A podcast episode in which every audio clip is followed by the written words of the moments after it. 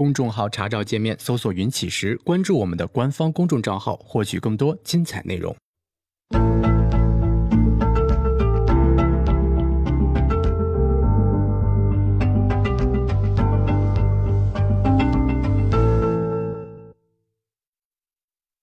欢迎大家来到静言股市。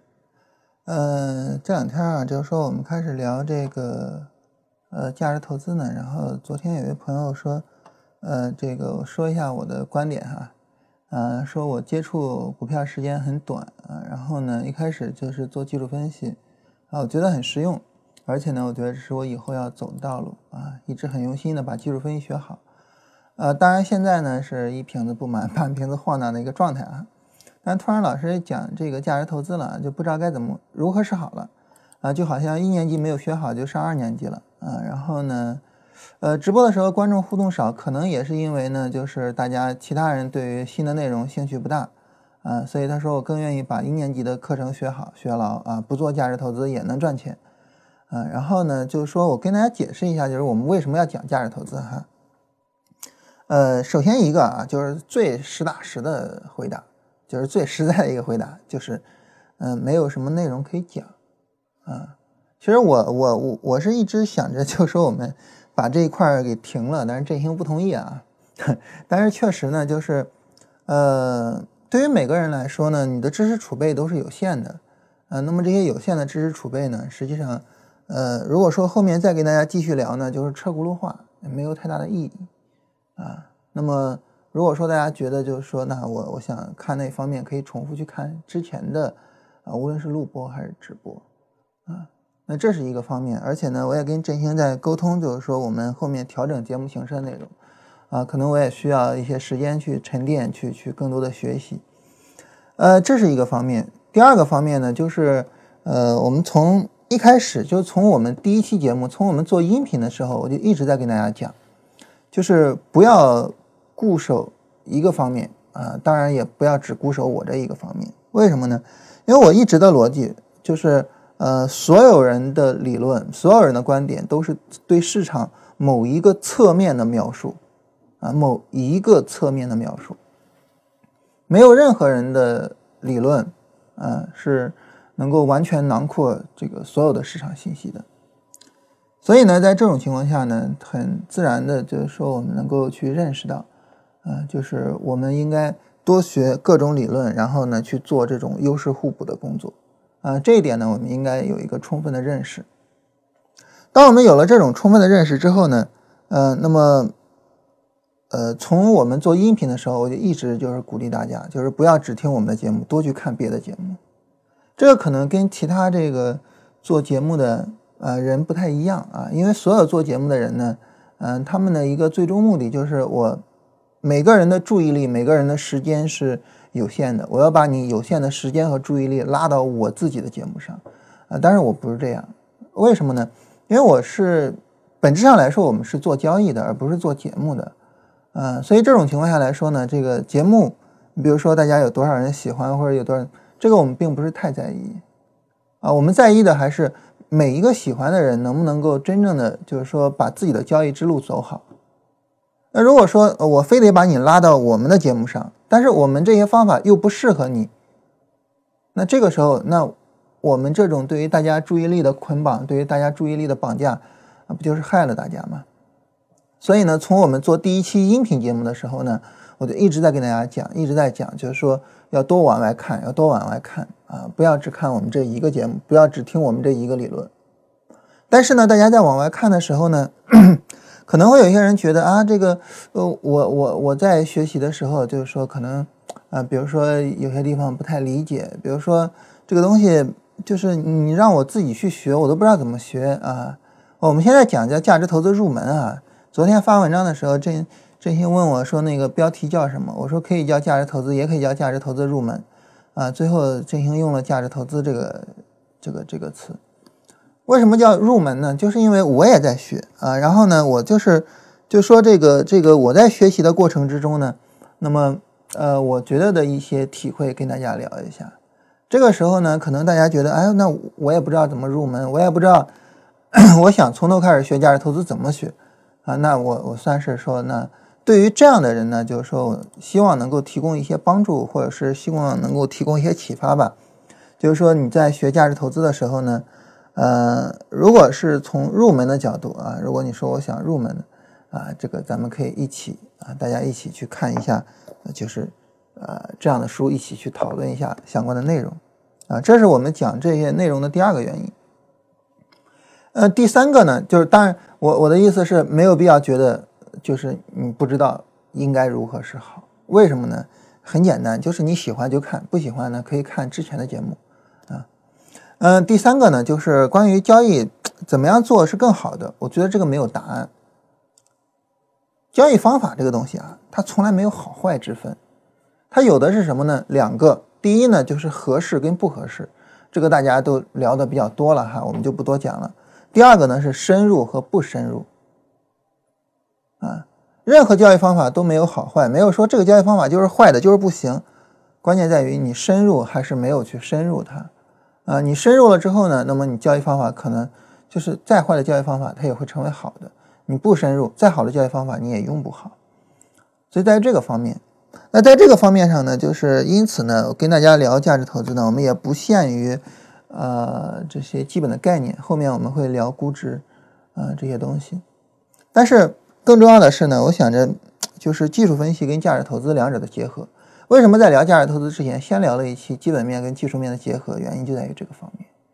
啊，就是路不是只有一条的，当两条路合并成一条的时候，它可能会更为宽阔。呃，这个事情呢，因为最近一直在跟孩子就是呃谈关于理财方面的事情。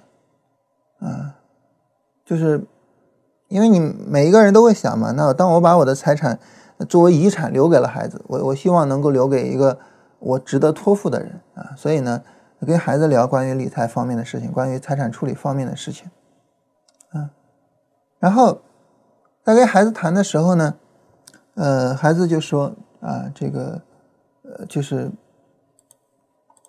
就是因为我我做交易，我也就是搞了很多关于交易的东西，对吧？他那如果说要是我做股票。那你最最愿意教给我的是什么？然后我就想，就是关于股票这一方面，我积累了很多的知识啊。理财的其他方面，你什么保险啦，啊，什么基金啦，啊，什么那些方面，反倒是不太懂，对吧？还有什么很多搞信用卡套现或者诸如此类的哈，这些不太懂。啊，就是股票这方面积累了很多知识。这个这个话题我也想了很多，想了很多。我就想，如果说。就教给孩子一个一个比较基本的做股票的方法。我愿意教给他什么呢？我想第一个就是定投，第一个就是定投，就是呃去去定投股市，然后怎么样能够更好的去取得定投成绩啊，然后更好的去做定投，这是一个方面嗯，第一件事情。第二个呢，就是当我想要去优化定投的时候怎么办呢？就是我不去呃定投这个大盘了。啊，因为大盘里面股票好坏都有，我去定投个股，那这个时候就需要有寻找好的个股去定投的能力。啊，那怎么样去寻找好的个股呢？价值投资当然是一个非常好的一个思路，去寻找值得去定投的个股。这第二条，第三条呢，就是，嗯，我我不是去定投了，我去有意识的寻找那种买入和卖出的机会。当我有意识的去寻找和买入和卖出的机会，怎么去寻找呢？那价值投资和技术分析相结合，啊，也就是说，我选好了一只我认为未来会有很大的成长性的股票。比如说啊，我们举一个简单的例子，就是苹果公司，嗯，然后，假如说我们认为苹果的这个苹果的这个这个股票是一个非常值得长期去做投资的一个一个股票，那这个时候呢，我怎么样去买？苹果的股票去，这是苹果股票的月线图。大家一看这个走势，对吧？你你就知道你应该在什么时候买，对不对？啊，这个应该不用我不用我多讲哈。啊，你一看这个走势，你就知道该在什么时候买。啊，我觉得就教孩子教到这个程度就行了。啊，就是关于技术分析上呢，你比如说你就是这样的时候，你能知道你需要去买，然后你敢于去买就可以了。啊，这样的时候你知道，你需要去买，然后你敢于去买就可以了。这是第三步上，我觉得到第三个这个概念上就可以了，就就就就已经足够好了啊。当然，如果说我们愿意把这个价值投资做得更深入，或者把技术分析做得更深入，就像我们现在似的，嗯，可以没有问题。嗯，比如说你把你把周 K 线一放过来啊，我们能看到更久啊，对。当你把周 K 线一放过来，这是刚才那个月线上的那个回撤，你就知道你要在这儿买，更为精准一些。嗯，然后刚才那个回撤是这个，你就知道你要在这儿买啊，它更为精准。就是我我们可以把它做得更细，但是到这一步上足够了。就是对于一个普通人去做这个理财的话，对于一个普通人说，我不是专业做交易，我就是从理财的角度去思考的话，你能知道在这样地方你要去买啊，然后呢，你能找到比如说这个跟这个相对比较好一些的位置，足够了，足够了，就这么这么规模的一个交易足够了。所以这是我大致的一个一个想法，在这种情况下呢，我就觉得就是，呃，至少就是我我对孩子是这么想的，啊，至少我对孩子是这么想的。我觉得，嗯，我们作为普通人的一个理财，了解一些价值投资的基本概念，乃至于说呢，我愿意使用价值投资的思路去选一些股票，啊，我觉得是可行的。你比如说像我提到的一些价值投资的思维方式，可能，呃，有一些思维方式也挺奇怪的，啊，比如说我说的就是企业的市值的扩大是最终带来股价上涨、最终带来价值提升、最终带来股民收益的根本。那股票市值的扩大这个规模是由谁限定的呢？其实不是由这家企业，啊，也不是由他的领导人，也不是由任何人，是由人类的技术边界来限定的。那么，当每当人类的技术边界扩大的时候，啊，当我们这个有了铁路之后，啊，当我们有了电话线之后，那么我们的技术边界扩大了，啊，然后呢，每当这样的技术边界扩大的时候，就一定会带来市值远远超出之前啊最大的企业的那个市值的情况。在这种情况下呢，你就找到在那个时代的风口浪尖上的企业，就当然在那个时候就是铁路公司跟钢铁公司，你找到那样的企业，然后你去买进它，然后你去，呃，长期持有它。在互联网，啊，移动互联网的时代，啊，以及到未来啊 AI 的那个时代，智能时代，都会有这样的风口浪尖的公司，我们就可以这么去做它。啊在 AI 的时代，那么智能时代，什么企业能够在那个时代，就像当年的钢铁股，像当年的铁路股，像后来的消费品公司一样，嗯，它持续的往上走呢？其实你想一想就能想到几家公司的名字，然后你就等着那几家公司走出来那样的机会的时候，你去买进，对吧？你像苹果，你说它高估呢，还是没有高估呢？我们之前讨论过茅台。什么情况下可以买，对不对？高估没有高估呢？月线上走出来那样的走势，它跌不下去，我管它高估还是没有高估啊？这基本面跟技术面相结合啊。所以从这个意义上来讲呢，就是我觉得是，就是这些奇葩的想法，这些 可能我我自己也觉得有点奇怪啊，可能很少有人从这个角度去做股票投资吧。啊，很少有人从什么人类技术的边界这个概念去做股票的投资，啊，但是从从这个角度去思考的这些东西，我也想跟大家分享一下啊。当然有意义没有意义，这个大家自己去评说了啊。这是这个方面，就是跟大家聊技术呃这个价值投资的原因。最后我想说的一点就是关于一年级和二年级哈，这个思维不太对。嗯，为什么讲这个思维不太对呢？呃，是这样，就是我我我们一呃这个一年级啊，嗯，或者是这个二年级啊，它是一个什么逻辑关系呢？就是一个递进的关系，就是一年级的知识作为二年级的基础啊。那技术分析跟价值投资很明显没有这种关系嘛，对不对？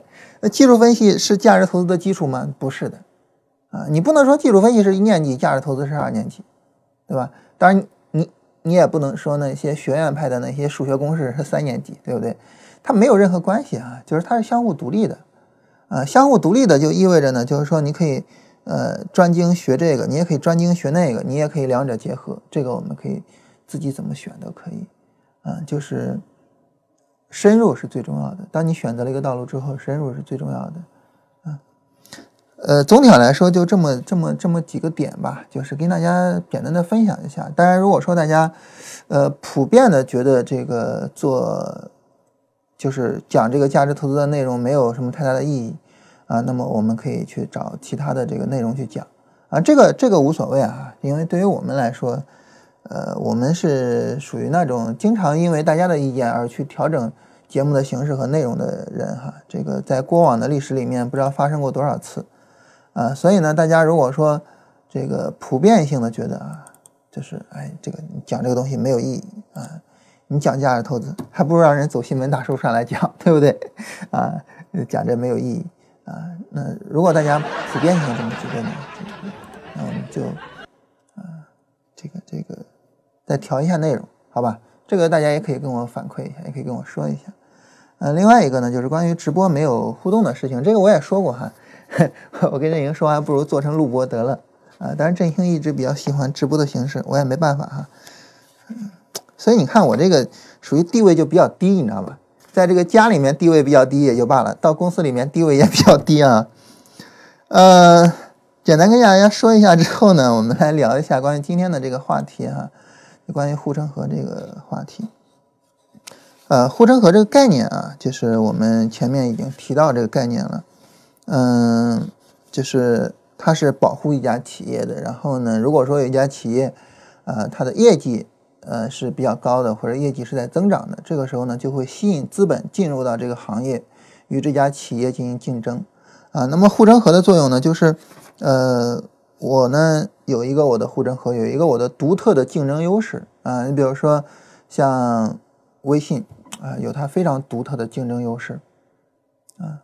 那么这种独特的竞争优势呢，就会导致说，呃，大家不愿意进入即时通讯领域去跟微信做竞争，啊，那么，呃，你既然这个不愿意去去跟微信去做竞争，那很自然的嘛，那微信呢就有了它的护城河，啊，那么在这个时候呢，呃，微信呢就有了它自己的这种啊独享收益的权利，它的收益就能够一直的去增长，啊，所以腾讯的股票。可能在很长一段时间都会是比较好的投资标的，啊，所以这是护城河的意义。嗯，那么对于我们来说，当然最关键的就在于我们能够找到啊一家有护城河的企业。所以呢，我们需要讨论的就是，呃，什么样的东西是护城河，而反过来呢，什么样的东西不是护城河？啊，就是什么样的东西是真正有意义、有价值的，能够让人啊望而却步的那种竞争优势。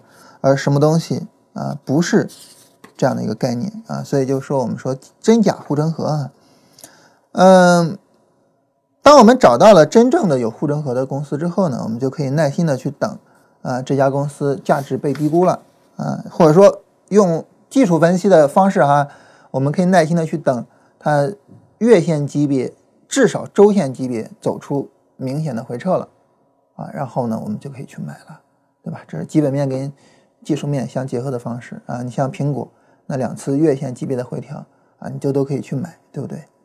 那呃买了之后呢，我们就应该去长期的持有它。这个长期的持有我们要注意，它是一个结果而不是一个过程。什么意思呢？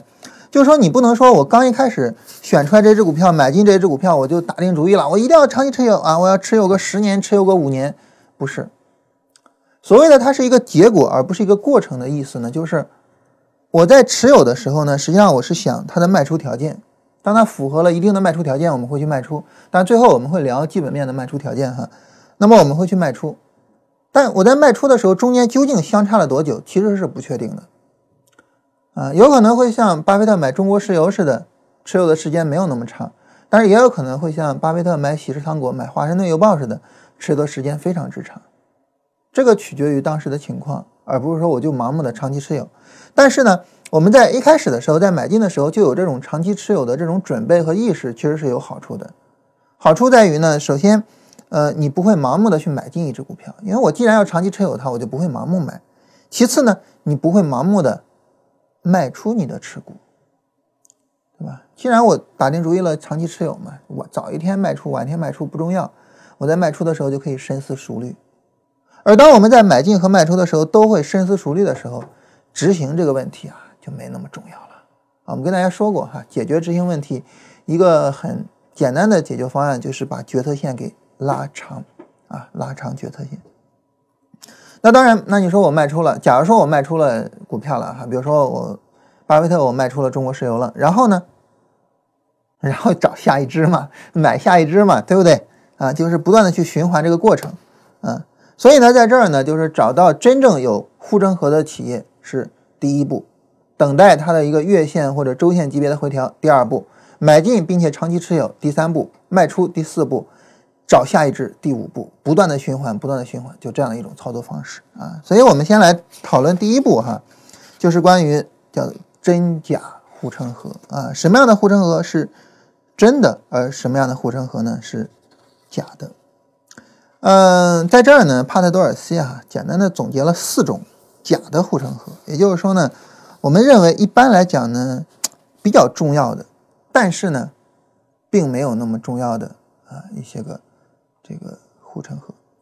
嗯，一个呢是优质的产品，一个是很高的市场份额，一个是有效的执行，最后一个是卓越的管理。这个可能会很让人疑惑哈。你说你这家企业能够生产出来非常优质的产品，啊，然后呢，假如说你这个企业拥有一个非常高的市场份额，啊，然后呢，你这个企业的内部执行管理非常到位，难道这家企业不是一个好企业吗？难道这样的企业不能够啊，在这个市场竞争中立于不败之地吗？那为什么说这四点是假的护城河呢？原因在于哈，就是我们刚才提到啊，护城河的作用在于什么呢？叫做避免竞争，但这四点能帮助你避免竞争吗？注意是避免，是没有人来跟你竞争，这个你做不到的啊。你比如说优质的产品，那你能做出来优质的产品，我做不出来吗？对不对？我能做的比你更优质，所以优质的产品这个东西啊，绝对不是一个，呃，就是就是毋庸置疑的一个竞争优势。你比如说可口可乐的那个可乐，你真的做不出来比它更好喝的可乐吗？当然不是了，对不对？但是可口可乐的优势在哪儿呢？可口可乐的优势，当然我们首先知道的啊，就是它的品牌啊，这个我们是知道的。但是其次呢，可口可乐有一个非常非常非常重要的竞争优势，可能很容易让人忽视掉，是它的配送网络。我们前面提到了哈，就是人类的技术的边界的扩张。会导致出现史无前例的大规模的企业，可口可乐就得益于这种技术的呃一种扩张啊，简单来说就是物流技术的扩张啊，对吧？假如说啊，我说一个非常简单的道理，就是，假如说我给你十个亿，让你去做一个可乐，啊，就是这个可乐呢，假如说可乐的生产已已经完成了，这么多可乐都在这放着。这十个亿只让你做一件事情，就是让你把这个可乐配送到全国各地。我们就不说跟可口可乐似的全世界各地了哈，配送到全国各地。问你能不能做得到？你能不能做得到？十个亿你能不能做得到？但大家可能对这个数字没有概念哈。那么在这儿呢，我跟大家讲两个故事啊。一个故事呢，就是呃关于可口可乐自身的发展的一个故事。可口可乐自身的发展，就是它自己从美国走向世界各地。你知道是在什么时候发展起来的？是在二战的时候发展起来的。当时呢，可口可乐有一个口号，就是让美军无论在哪里都能喝到最正宗的可口可乐。所以呢，在全世界全世界建厂，全世界去搭建配送网络。那个时候呢，在军事环境下效率是非常高的，所以他们很快的搭建了自己的配送网络。并且呢，这个配送网络很难后面再复制了。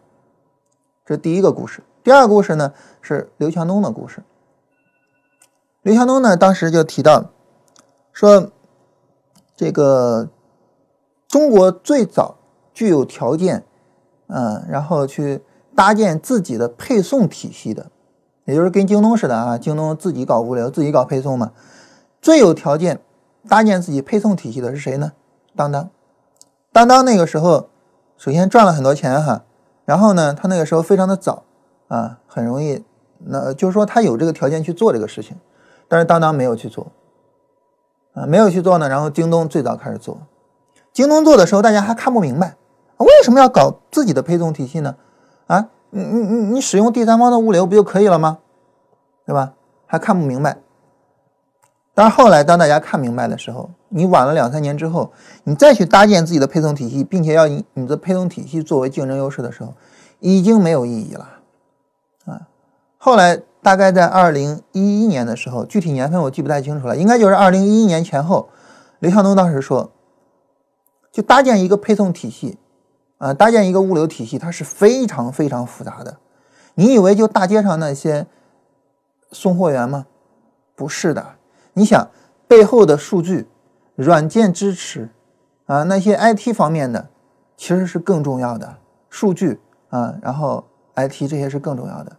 所以乔丹说嘛，“Just do IT”，对吧？什么都不要干，一定要把 IT 给干好了。嗯，所以呢，就是他当时说：“我给你一千个亿，你能把这个配送体系给我搭建好，那么这个就太值了。”他如果一千个亿，你能把配送体系搭建好，你放心，第二天马云就让你去去去去去搞这个配送体系去。嗯，当然马云没有搞，对吧？马云后来搞菜鸟物流，呃，也也也不是说他要去搞那个配送体系，因为他知道搞不起来，没法搞了。你晚了几年之后就没法再搞了，就各种培训啊，然后各种人才的流入流出，全部都是成本。一千个亿啊，根本就搞不起来。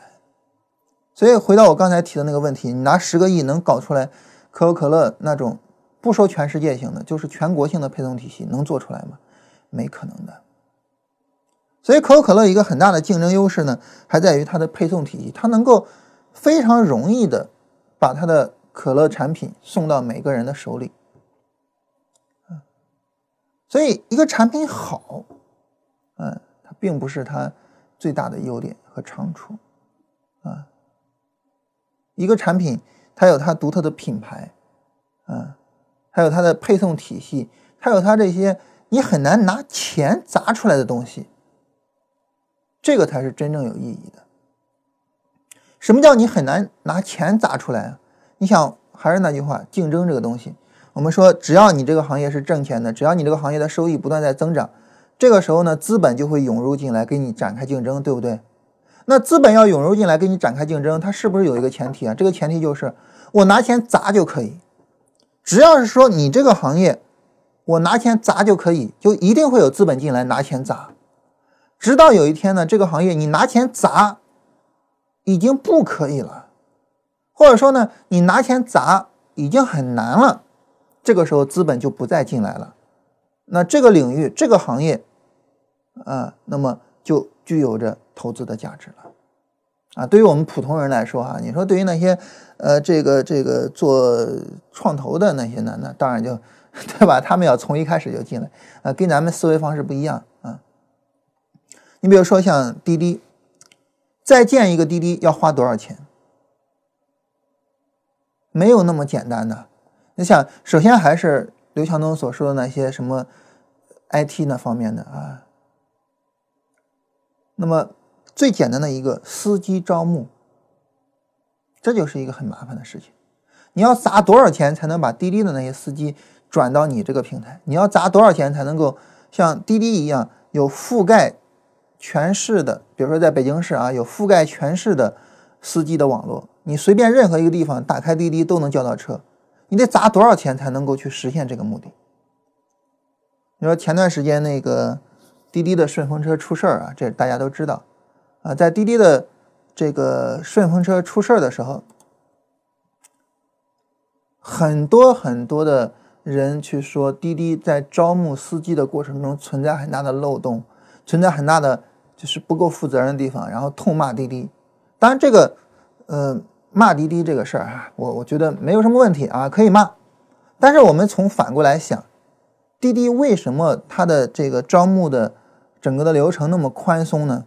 说白了，就是因为在前期啊，就是在它所谓野蛮生长的时候，对吧？那么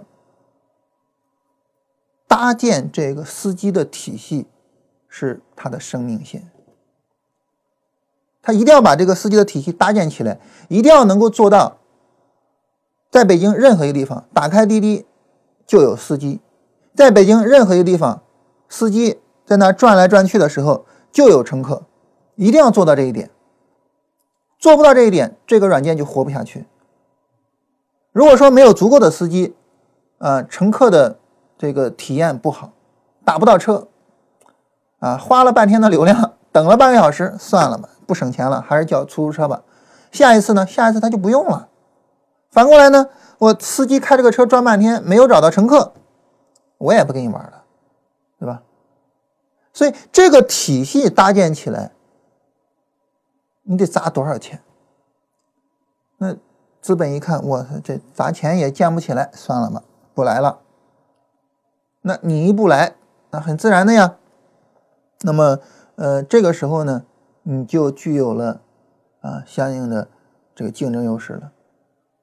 大家想想，美团也好，高德也好，他们为什么能够做网约车？当然，美团的网约车跟这个这个这个高德的网约车能不能做好不确定哈啊，就好像 滴滴的那个那个送餐能不能做好啊，很难讲啊。据说用户体验挺差的哈。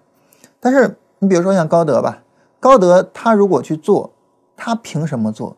他为什么能做好呢？原因很简单嘛，就是大量的乘客使用高德地图，大量的司机使用高德地图。他如果想做，他去砸钱，他已经有用户基础了。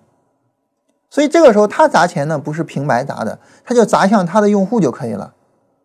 那这是他的优势，这是他如果说他真正就大规模的跟滴滴展开竞争的话，哈，这是他能够去依凭的东西。啊，如果你凭空去砸，不现实，对吧？这是不现实的。所以，一个产品好不好，并不能够决定这个产品能不能够畅销，更不能够决定这个产品能不能养成用户依赖。当然，最后更不能决定的就是别人会不会来竞争。啊，更不能决定的是这一点。所以前面呢，我跟孩子在这个。聊商业逻辑的时候，我说你先记住一个最基本的商业逻辑，啊，这个最基本的商业逻辑就是你一定要对别人有用，别人才会对你有反馈。对于一个商业活动来讲呢，你一定要对别人有用，别人才会购买你的产品，才会让你赚钱。先记住这个逻辑，先理解这个逻辑。但是理解了之后，记住了之后，你要认识到它的反面，反面就是。如果你只是对别人有用，可能别人并不买账啊。你比如说，我早餐卖包子的，我对别人是有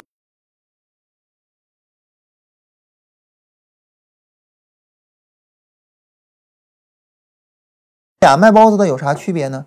我为什么买你的不买人家的呢？对吧？所以，那你就要跟别人有区别。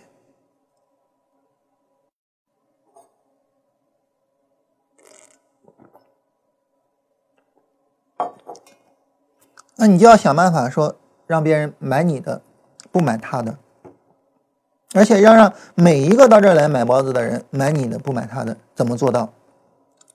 得去想这回事儿啊！当然后边这些我没跟孩子讲哈，但是你需要去思考这些。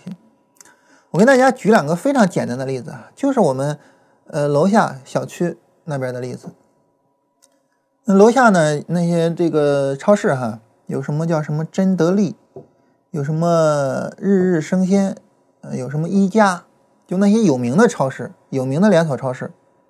还有呢，一家是人家就在那儿住的，啊，人家买了个房，在那儿干超市。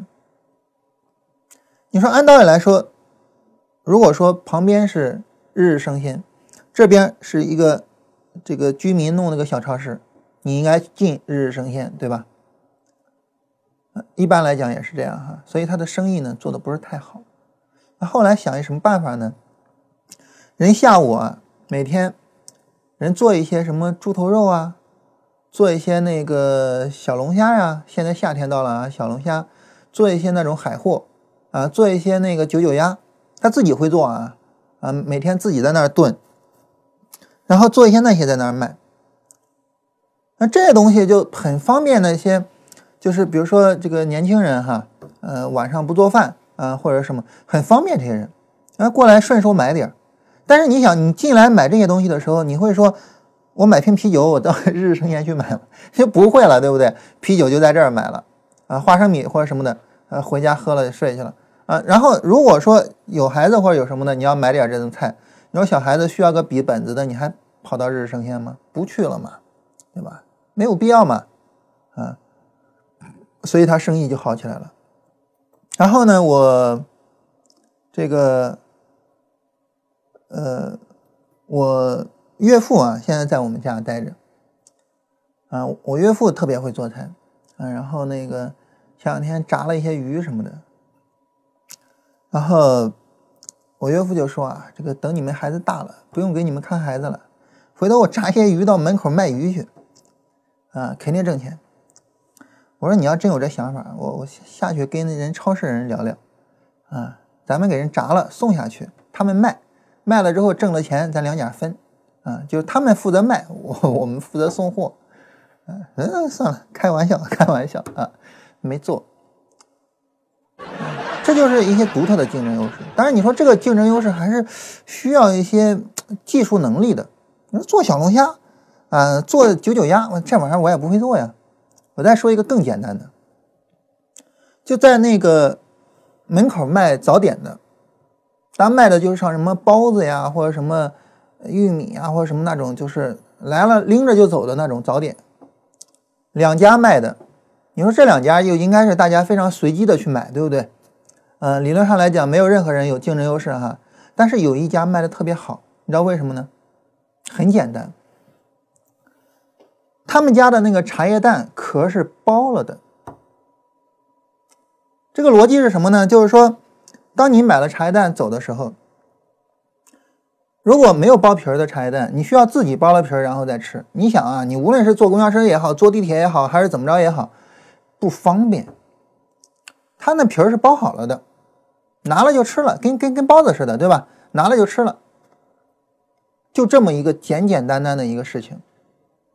非常简单的一个事情，对吧？它不需要任何的技术优势啊。当然，这种东西很容易模仿了哈。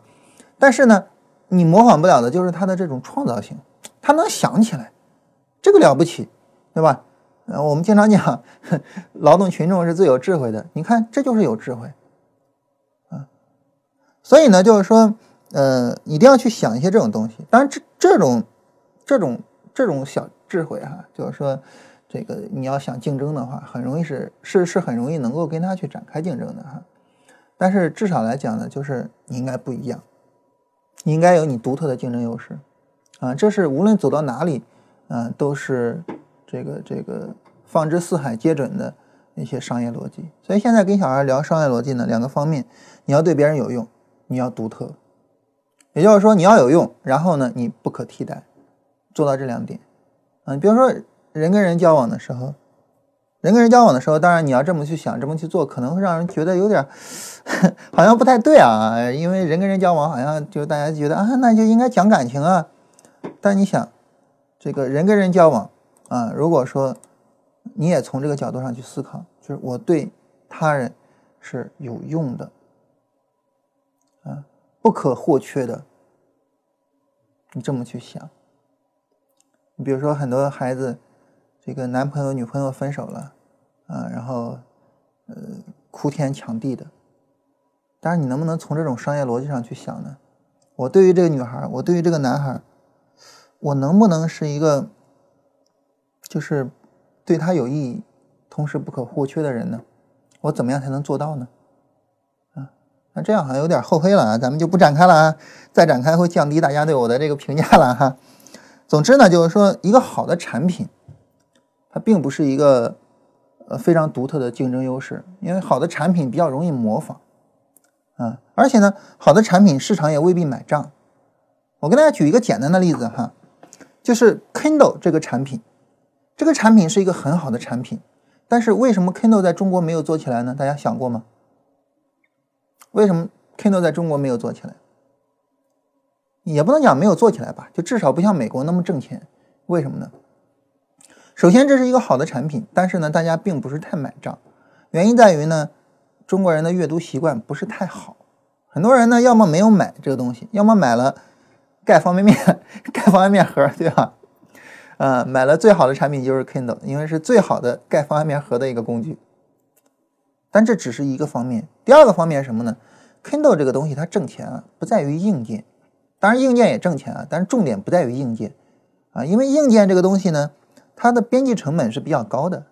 啊，你生产一个 Kindle，你就要支付相应的这个这个工具嘛，啊，然后你就要需要支付相应的成本。所以呢，Kindle 呢，它挣钱是靠什么呢？靠卖书挣钱的，卖电子书，一本电子书多少钱？一本电子书多少钱？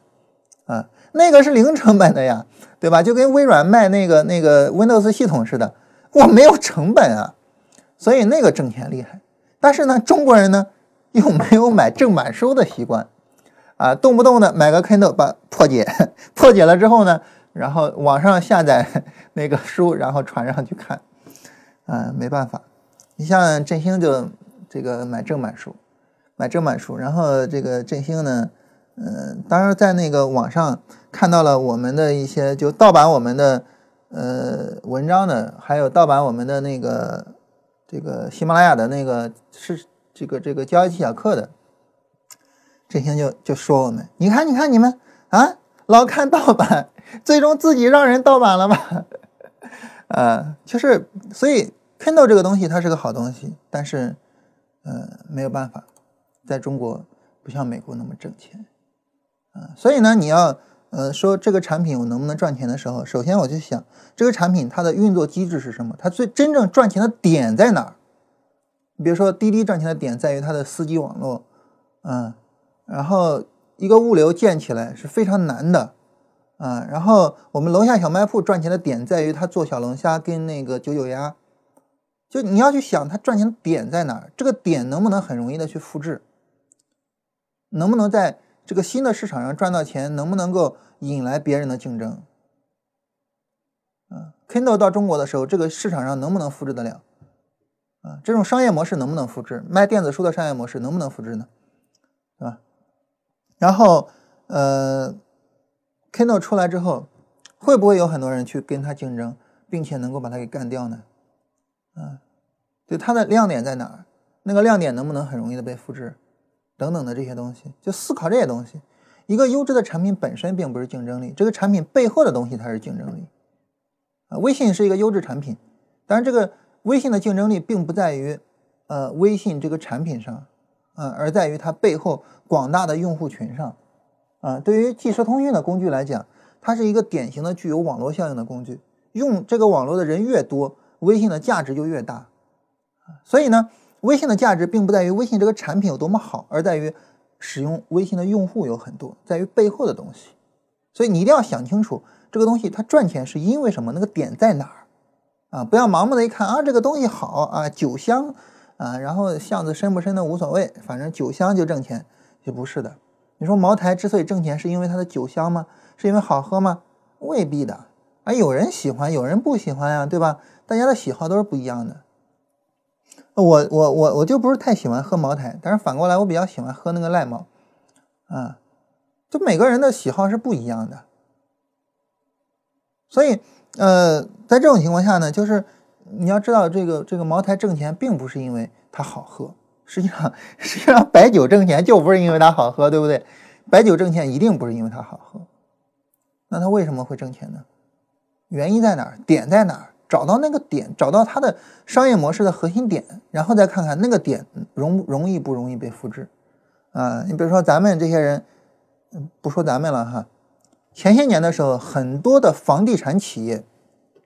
很多的房地产企业抓一把米抓一把水去酿酒去，都没搞成。你说房地产企业没钱吗？啊，不往那上面砸钱吗？砸呀，砸成了吗？砸不成。为什么？想想这个事情，对吧？想想，第二个常见的虚假的护城河叫做高市场份额。这个高市场份额这个事儿，呃，我们我们可能很容易就觉得它是一个非常强大的这个这个呃这个一个一个一个竞争优势，对吧？我有一个非常大的市场份额，就这个这个市场上的蛋糕全部都被我给切掉了。你比如说苹果这么好，就是因为苹果在智能手机上占据的市场份额非常强，嗯，能是这么理解吗？其实从来都不是这样的。市场份额这个东西哈，它特别虚的一个东西，为什么呢？还是在于竞争上。如果说你的市场份额的来历，啊，就说它来自于哪？这个市场份额的来历，如果是来自于大家都不是很重视或者是什么，这个没有太大的意义。你比如说我们在奥运会上，啊，然后呢有一些偏门的项目，啊，我们拿到金牌没有竞争优，这个别的国家不太重视。那等到别的国家重视了，拿不到了，啊，所以金牌战略呢，呃，这样去使用啊，意义呢相对来说就很小，啊，呃，所以从这个意义上来说啊，就是另外一个呢，就是非常高市场份额的这些产品，啊，最终呢这个表现不好，啊，案例就太多了，举不胜举，啊，你比如说。一说这个，我们又说到诺基亚，对不对？啊，就好比一说足球上大逆转，就会说到米兰；一说这个，又要说到诺基亚。啊，诺基亚当年的市场份额什么概念？什么概念？对吧？那最终呢？然后呢？再比如说像，嗯，我我们说说移动吧，中移动。中移动昨天出了财报，啊，然后呢，它的。四 G 网的用户降了二百四十多万，你能想象吗？下降哎，按道理来说，你这个东西它不应该是不断的提升的吗？下降了二百四十多万啊，嗯，当然就都都都都被这个电信啊、联通他们给抢走了哈。而移动下降了那么多，真的是一个很难想象的事情。移动当年在这个移动通讯领域的这个市场份额是非常非常大的啊，那时候。联想占的份额很小，电信，你那时候你觉得电信是一个移动通讯商吗？对吧？我们那个时候觉得电信应该是一个好像固的固定通话商。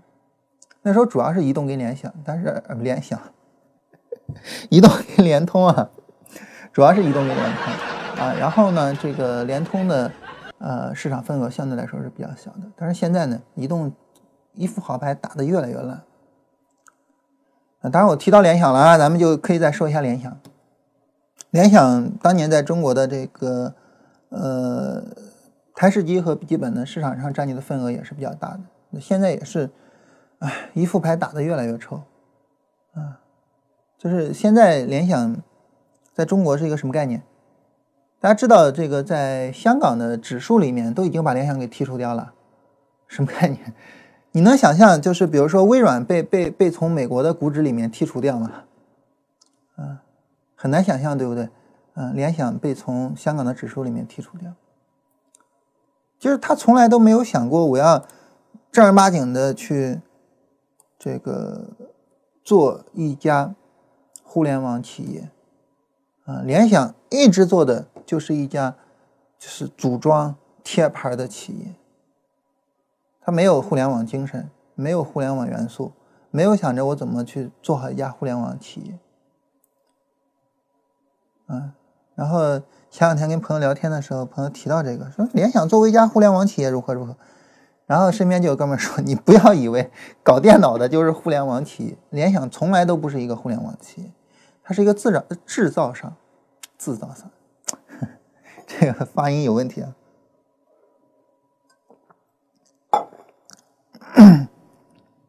所以啊，竞争这个东西，它危害最大的就是市场份额。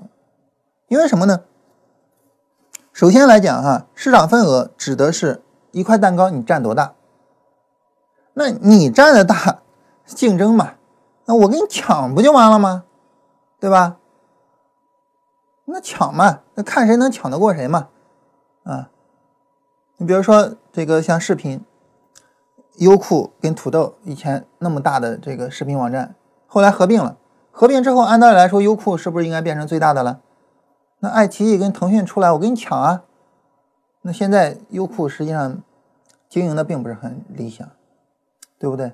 所以市场份额这个东西，我抢就完了，抢市场份额砸钱嘛，砸钱，那资本当然不怕砸钱喽，对吧？那就砸呗。所以你有再大的市场份额，也不是竞争优势，也不会阻挡资本的进入。啊，你有市场份额，那资本反倒比较高兴，因为我有明确的竞争对象，我只要把它干倒干倒就可以了。这是一个。第二个是什么呢？就是在技术变革的时候，在技术变革的时候呢，那么你的这个东西可能大家就直接就甩开了。嗯，如果说诺基亚到现在在呃手机领域还是占有原有的市场份额，那它依然了不起，对不对？但是为什么不呢？就是因为没有人用功能机了，大家现在都在用智能机啊。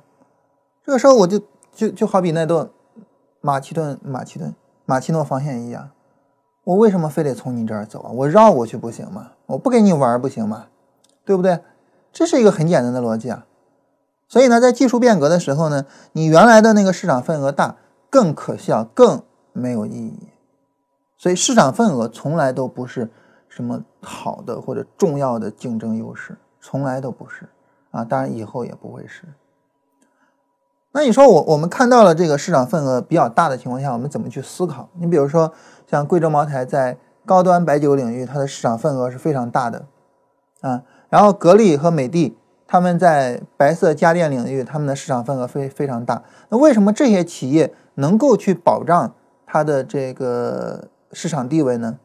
就是去想这个市场份额是怎么来的，嗯，美的和格力的市场份额不是凭空来的，就是经过激烈的竞争来的，就是干倒了一大批的呃白色家电企业而来的，啊，什么之前那些什么小天鹅，呃春兰，还有什么对吧？一大堆，就是干倒了他们啊，把他们干倒了之后，他他他们两个起来的呀。所以我不怕竞争啊，我最会竞争了，来吧，你跟我竞争吧，这是一个方面。第二个呢，就是你看这是一个什么样的行业，它是不是一个面临技术变革的行业？你说，比如说我们举一个例子啊，就是除了手机之外，还有其他很多行业是不断的面临技术变革的哈。那比如说举个例子，就是电视，电视呢从一开始黑白的彩电的那些不说了啊，后来那些 LED 的，然后那些大屏的，然后后来 3D 的。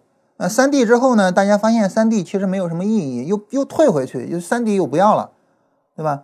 不断的变，这个电视是永远不断在变的。你建一条生产线，啊，好不容易生产了一些电视卖出去，然后把这成本收回回来，啪，技术变了，你说你换不换生产线？你不换生产线，你你你就赔钱；你换生产线又是大幅度的投资，你怎么办？对吧？所以像这个。这个这个电视这个家电领域哈，它就不是一个很好的一个一个一个板块，啊，它的技术变革就非常厉害。但是你说空调这个东西，变频的不变频的或者什么诸如此类的这些变化很小，没有那么大，啊，没有那么大，呃，而且呢，就是说生产线上你微调就可以，不用就说整个整个这个这个完全不一样，微调就可以。啊，技术变革没有那么大，不会突然蹦出来一家企业啊，我生产一个非常全新的空调。至少到目前为止，我们看不到这种情况啊，就突然蹦出来一家企业，一个全新的空调啊，然后就如何如何了，我们看不到。嗯，当然你说到未来这个智能家居之后，那些智能家电、智能空调会不会革了他们的命？换句话说，小米会不会革了格力跟美的的命呢？这个我我不太敢讲啊，我不太敢讲啊。但是到目前为止，我们依然看不到。它的重要的价值就是这种变革马上就要发生的这种可能性，嗯，你比如说你下一个房子装修，你会买小米还是会买？哎，小米有空调吗？现在还没有哈啊。假如说未来他们出了哈，你你你是会买那种智能的啊，还是会买格力？会买什么？可能你还是会买格力啊，可能你还是会买。所以呢，就是它没有面临巨大的这种技术变革，啊，这是第二个方面，啊，第三个方面呢，就是呃，你考虑它的这个市场的稳定性。嗯，也就是说呢，这个市场它的需求会不会突然变小？啊，当然我们过去很多年一直在建房子，一直在呃装修，一直在买空调，往往家里装，对吧？那么未来这个这个这个会不会延续下去？就是呃，它的它的市场会不会变小？这个 应该讲好像也没有太大的问题啊。所以呢，我们就会发现，就是像他们这种企业，他们的这种市场地位，这个就是有意义的。啊这个就是有意义的。你像茅台，你像茅台，它的在高端白酒行业的领导力，那这个可不是说一天两天了，对不对？然后呢，它它会有什么技术变革吗？白酒酿造这东西会有什么特别的技术变革吗？对吧？所以在这种情况下呢，就是嗯，然后另外就是需求。当年茅台跌那么一次，就是因为三公消费导致需求下降，啊，但是现在好像大家又啊。不再担心这个事情了，所以市场份额这个东西，它就跟优质的产品一样，你看它背后的东西，它是怎么来的，它能不能保持？它是竞争来的，它干掉了无数企业来的，啊，然后呢，它能持续的保持下去，而不是说这个东西刚出现，然后它就是占据一个好的市场份额，一个比较大的市场份额，啊，那么这个时候就就就就可以去投资它。也就是说呢，就是当一个行业。尘埃落定了，龙头出来了，即时通讯的龙头腾讯出来了，啊，然后这个呃空调的龙头啊格力出来了，你再去买丝毫不晚。你想，当我们认识到即时通讯龙头是 QQ 的时候，那时候是什么时候？你从那个时候买腾讯到现在赚多少钱了，对不对？啊，大概是在二零一一年前后。一零年、一一年前后，嗯，那个 MSN 彻底的不行了，对吧？MSN 彻底的不行了，啊，然后 QQ 一家独大。你从那个时候买腾讯到现在能赚多少钱？就是你等它一切尘埃落定了之后再买，没问题的。就那个时候的市场份额是真正有意义、有价值的市场份额，不会再有人来跟你竞争了。大家认同你的市场地位，啊，大家认同你这个。市场份额这一块蛋糕就是你的，我不跟你抢了，而且呢也没有特别的这种技术变革了，这个时候你再去买没有问题的。但是如果说就是一个大的市场份额，这个时候呢我们可以抢，或者是呢我们可以另外开辟阵地，就比较麻烦了。那最后两个呢，就是关于企业的什么执行和这个管理上哈，执行和管理上呢，这个我们合到一起来讨论哈。嗯，简单来说就是管理嘛，就是管理。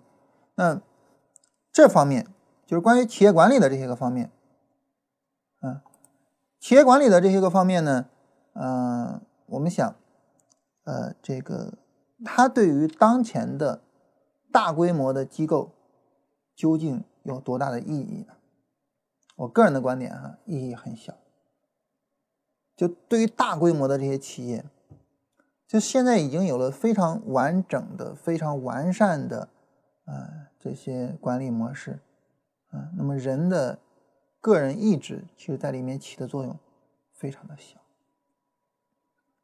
像联想，联想柳传志本人亲自出来，能够起到什么太特别的意义吗？很难讲，啊，很难讲。所以，呃。这是这个这个这个方面啊，就是这个这个方面我们就不展开了，嗯，因为我们往往会比较习惯神话管理，为什么呢？因为我们比较喜欢英雄，啊，那对于一家企业来说，谁更容易，谁更能成为英雄呢？就是他们的最高管理者啊，他们的 CEO，对吧？他们更容易更能成为英雄，我们都会有英雄崇拜的这种倾向，所以我们会觉得他们的作用非常大，但其实。对于现在的大规模的这种机构来讲，这个意义会越来越小，啊，当然对于中小企业来讲，这个英雄的意义是比较大的。但是越大规模的企业，越是上市公司，这个意义越小。这是这些啊，我们说的关于就是比较假的护城河。那比较有意义的护城河包括什么呢？这儿简单的总结了一下，包括无形资产、客户转换成本、网络经济、成本优势和规模经济啊，总共这么几个方面。这几个方面呢，后面我们会挨个说啊。然后我们今天的内容呢，就这些啊，简单跟大家聊一些这些虚假的护城河。从下期节目开始呢，我们会给大家聊真实的护城河。在结束今天内容之前啊，我再跟大家聊一个小话题。这个话题呢是，嗯，这儿这个交易技巧课群里边有一位朋友说啊，现在的行情啊是打价值投资的脸，都去做妖股和题材股去了。这个市场啊。它是一个什么概念呢？我们讲叫城头变换大王旗。这市场市场先生嘛，市场先生这个东西啊，它是不断的在变换的，不断不断的在变换。它一会儿呢是这么一个热潮，一会儿呢是那么一个热潮。那我们应该怎么办呢？当然，一种比较好的状态，一种非常好的状态呢，就是。呃，市场是这个热潮的时候，我做这个；市场是那个热潮的时候，我做那个。这是一种非常好的状态啊。但是这种状态呢，容易导致一个问题，就是我追着市场去跑。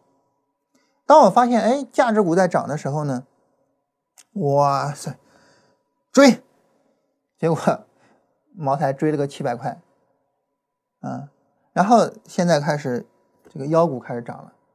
当我开始去追妖股的时候，追又追个顶。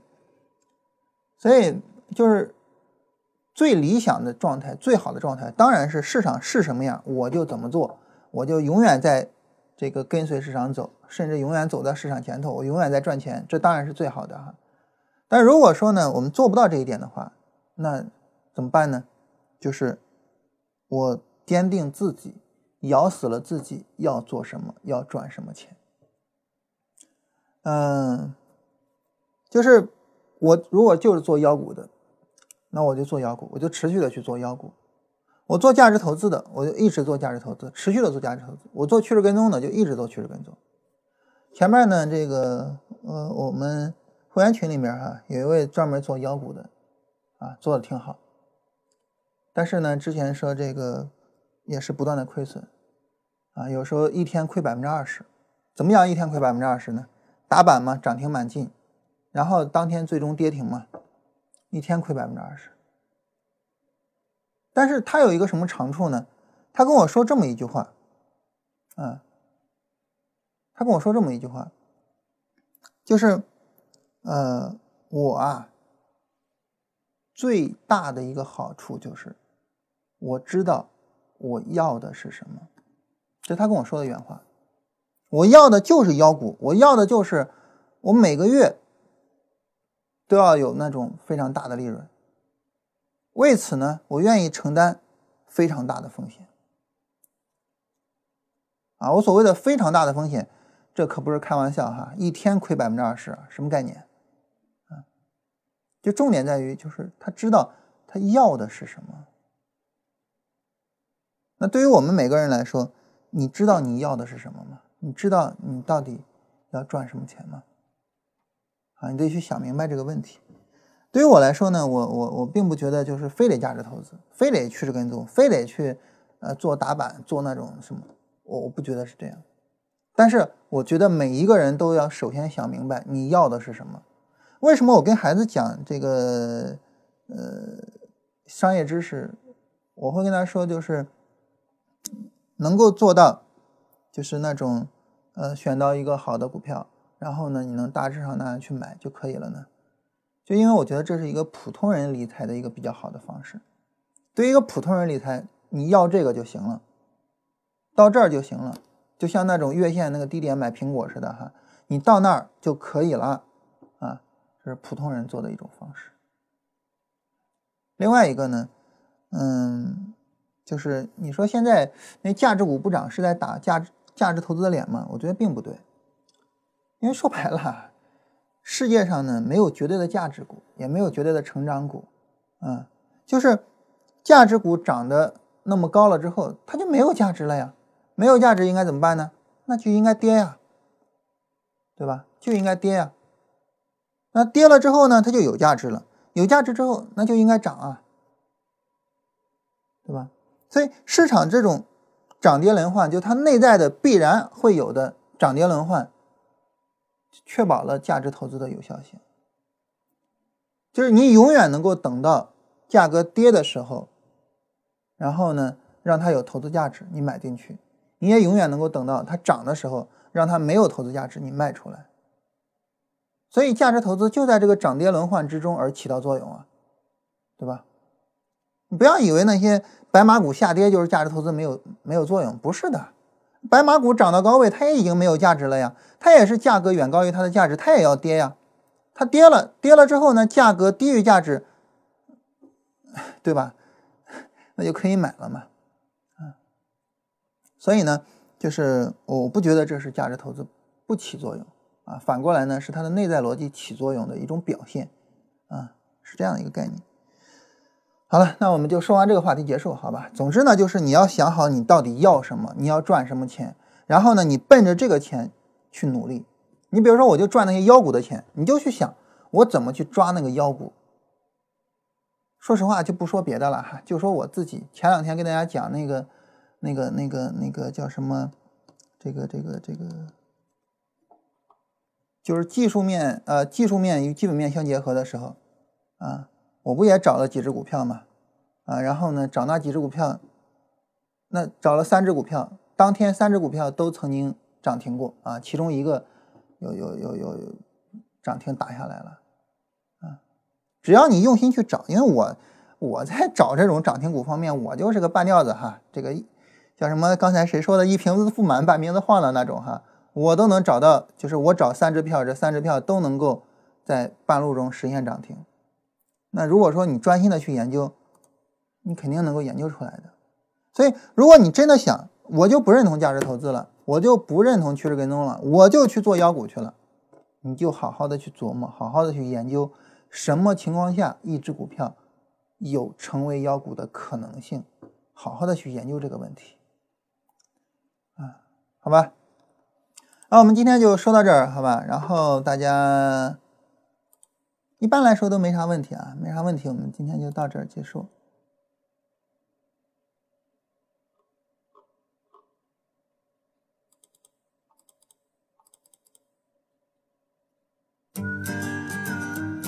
啊我们今天就到这儿结束吧。